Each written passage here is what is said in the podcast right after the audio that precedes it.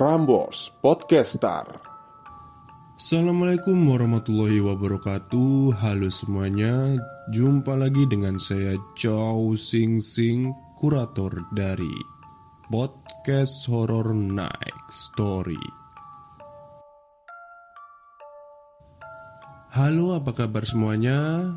Semoga sehat semua ya.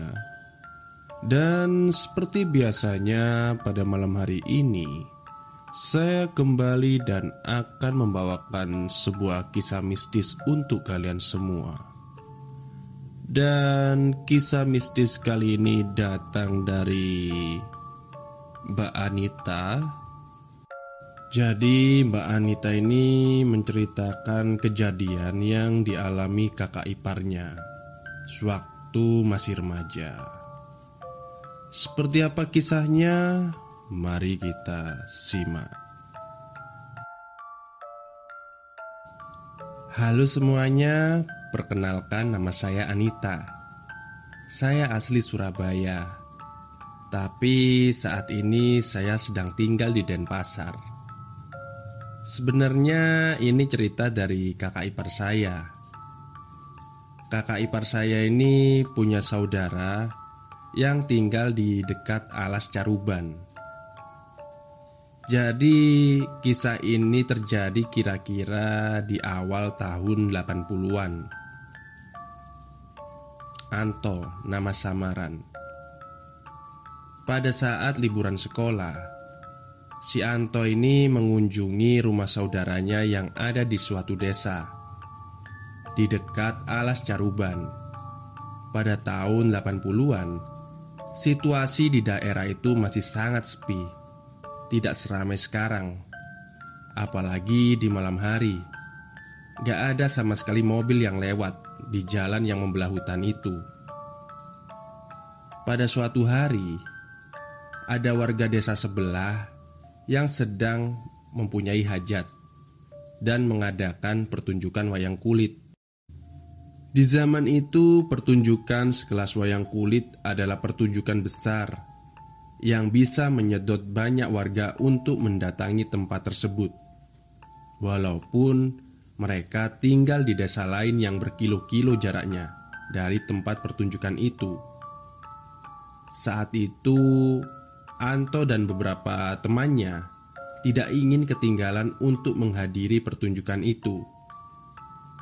Sebagai anak muda yang di zaman itu sangat jarang bisa menikmati suatu pertunjukan, mereka sangat senang dengan adanya pertunjukan besar itu.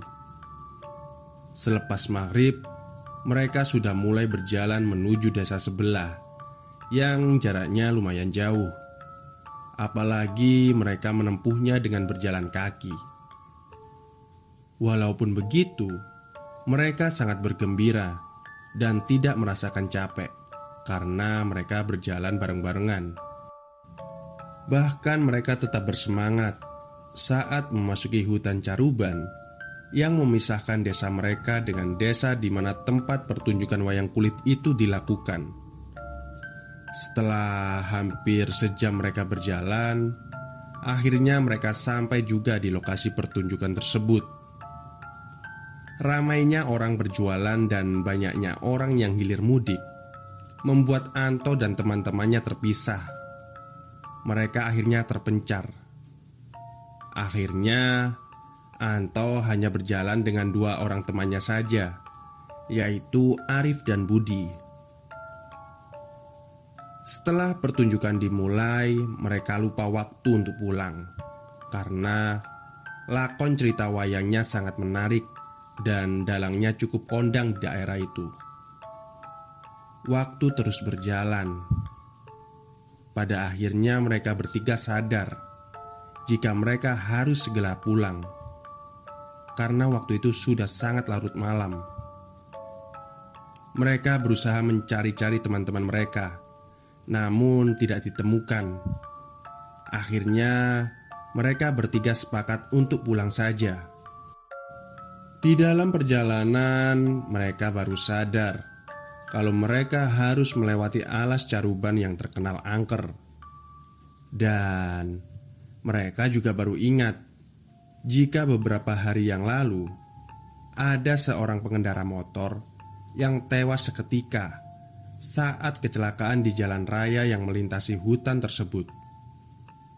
Kondisinya terseret oleh truk hingga puluhan meter dengan luka yang membuat wajahnya menjadi rata karena terkena aspal jalan raya. Mereka bertiga berjalan dengan cepat dan hampir berlari agar cepat melewati hutan itu.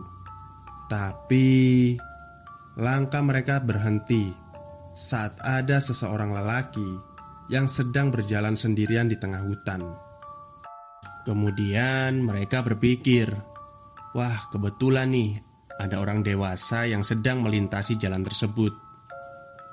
Akhirnya, mereka berkeinginan untuk bergabung dengan orang tersebut. Mereka sedikit berlari, memanggil dan mengejar orang itu. Namun, orang itu tidak menoleh dan tetap diam. Tapi, apa yang dilihat oleh mereka sangatlah mengejutkan saat sinar rembulan menerpa wajah orang tersebut, ternyata mukanya rata, tidak memiliki mata, hidung, dan mulut, dan penuh dengan darah.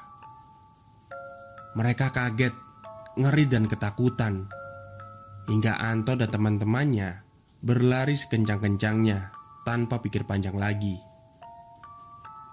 Sampai akhirnya mereka menghentikan larinya karena mereka sangat lelah. Perjalanan melewati hutan itu tinggal sedikit lagi.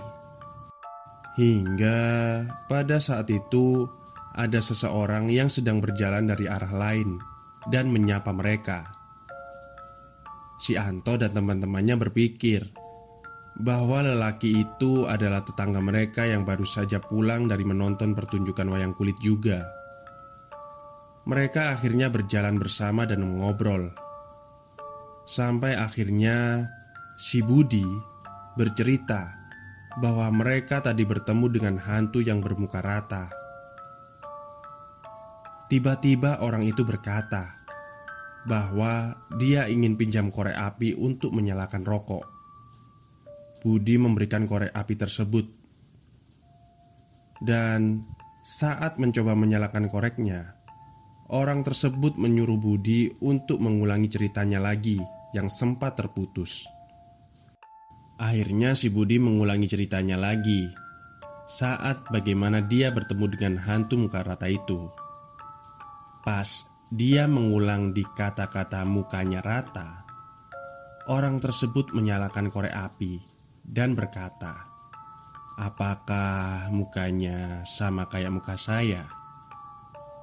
Spontan Anto, Budi, dan Arif melihat ke wajah orang tersebut Dan kembali mereka terkejut melihat muka seram orang tersebut Yang mukanya rata tidak ada mata, hidung dan mulutnya Serta luka dengan darah yang sudah mengering. Mereka akhirnya kembali berlari sekuat tenaga Tanpa berpikir panjang lagi Demikianlah pengalaman dari kakak ipar saya yang mengalami kejadian menakutkan tersebut. Nanti, kalau saya ada waktu, saya akan bercerita lagi.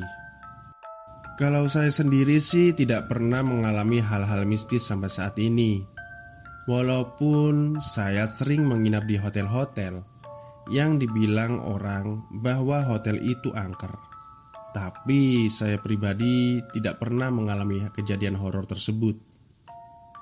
Terima kasih banyak kepada Bang Chow Sing Sing yang sudah menceritakan cerita saya.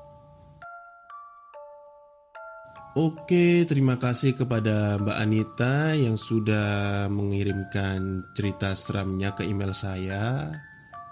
Uh, sebenarnya bukan ceritanya Mbak Anita ya, cerita dari kakak iparnya. Dan memang di tahun seperti itu Di tahun 80-an itu Alas Caruban itu memang terkenal masih angker. Dan saat ini pun ya juga masih angker. Namun eh, sekarang kan sudah banyak dilewati Apa ya pengendara kan. Ya sudah ada renovasi lah, sudah rame gitu. Saya kemarin lebaran juga waktu ke Solo juga lewat sana. Baik, mungkin itu saja yang bisa saya sampaikan pada malam hari ini. Semoga Anda semua terhibur. Selamat malam dan selamat beristirahat.